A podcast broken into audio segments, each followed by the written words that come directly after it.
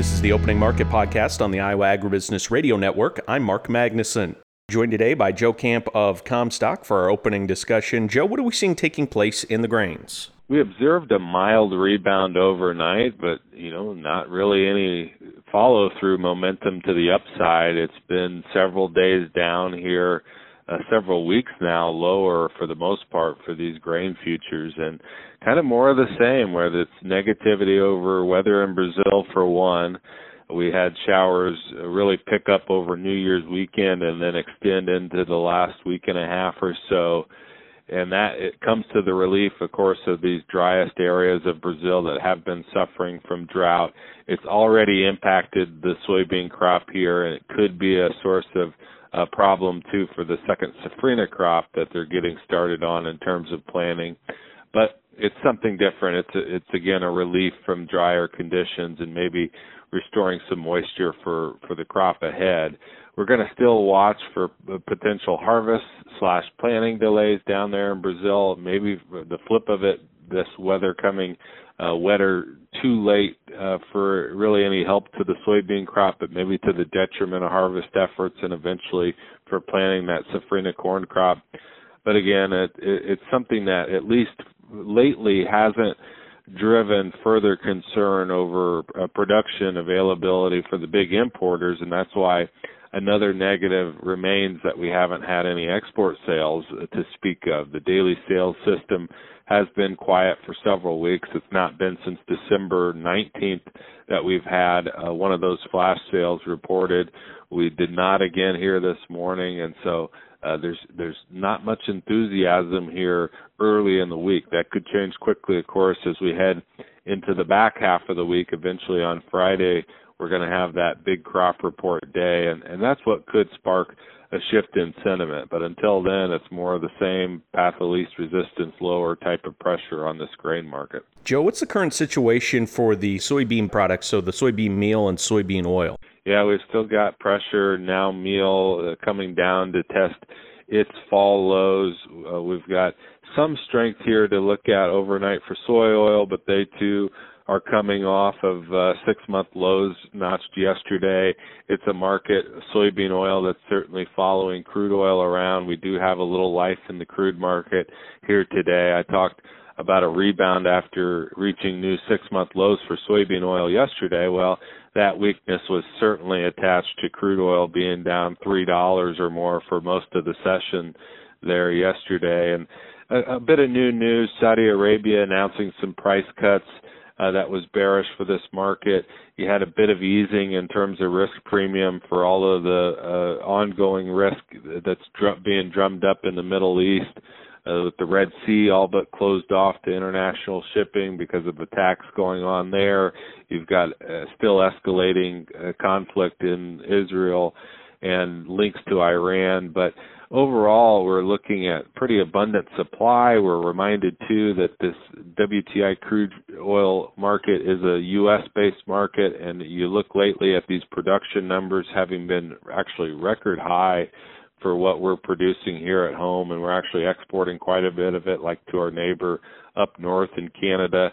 So that's been a driver lately lower for the bean oil market, and then soy meal. For as much as we were positive, and still can be for a while, about the robust demand for meal exports out of the U.S., we're going to have a record high total for meal exports this year. That's a fact of following last year's drought in Argentina and how they're such a big player in the meal market. But now you have much improved conditions in Argentina. For as long as we've been talking about drought in Brazil, conditions much more favorable in that country here so far this season, and that is another source of pressure that we're seeing so far on that product. So it's good to mention these products. They're definitely the sort of tail that wags the dog in terms of moving around the bean market. Let's switch over to the other side of the ag marketplace in the livestock complex. And could you remind us, as we're in the middle of a big winter storm here in Iowa right now, the relationship between a big winter storm like this and what it can potentially do to the marketplace when we think about the cattle? Yeah, in the near term, it can certainly delay marketing efforts. You're not going to want to load up cattle and take them to the auction here in this kind of weather, and we're seeing that pretty widespread, as far south is the Texas Panhandle up into Kansas, where they've got a pretty severe blizzard moving through here today. It extends, of course, up through the northern plains, where they've got heavy snow totals as well. And so you're going to look at that. You're going to think about not only not having the marketings to choose from and maybe getting some lower production numbers in the near term. Eventually, you're thinking about lower feed gains here for as strong as they've been and as heavy as weights have been because of warm weather up to this point. Where now all of a sudden we're thinking about that slowing down as things get so cold and the cattle too shut down just like the producers do in terms of the overall effect on it. We're going to see that it's two-sided, though, because I start out with this near-term implication, and then we get to the longer-term view that could be a bit negative. So eventually it's a bullish sort of influence. We saw that at the start of the week, driving some prices higher here. But eventually you get to a point where you worry about potentially cattle backing up and not being current enough for fed cattle supplies. That we have a bottleneck here that produces bigger numbers once we can catch up down the road. But for now, it's a bit of a risk here. When we have such good demand, we had rising cash prices over these last couple of weeks. We still have a good response from the consumer overall. It's a bit of a positive, and so far we've observed that to start the week. And what's the latest in the hog market?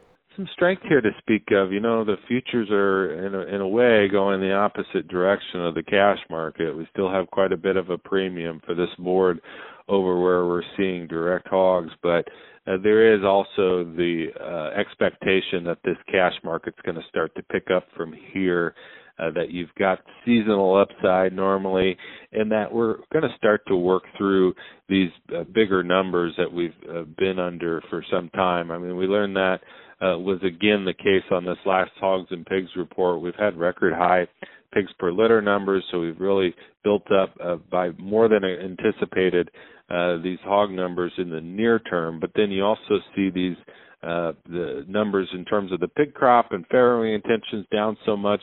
We're going to start to peak out in terms of overall numbers from here, it looks like, and that could be more friendly down the road. So the futures market might be getting ahead of that tighter supply type storyline. Joe Camp of Comstock, our guest here today. Thank you for all the great information as always, Joe. What is the best way for our listeners to get in touch for more marketing information?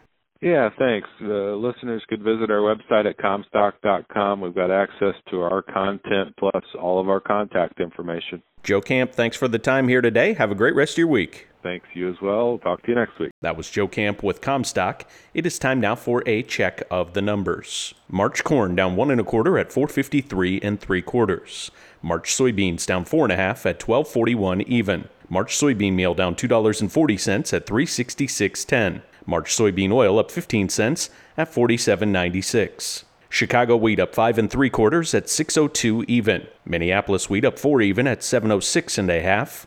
Kansas City hard red wheat up 6 1/2 at 6.21 3/4. March oats up 7 3/4 at 3.68 3/4. On the Merck, February live cattle down 30 cents at 169.65. January feeder cattle down 52 cents at 223.35. February lean hogs up 15 cents at 70.75. February pork cutout up 77 cents at 84.32. And Class 3 milk up 2 cents at 15.16. This has been a check of the opening markets on the Iowa Agribusiness Radio Network.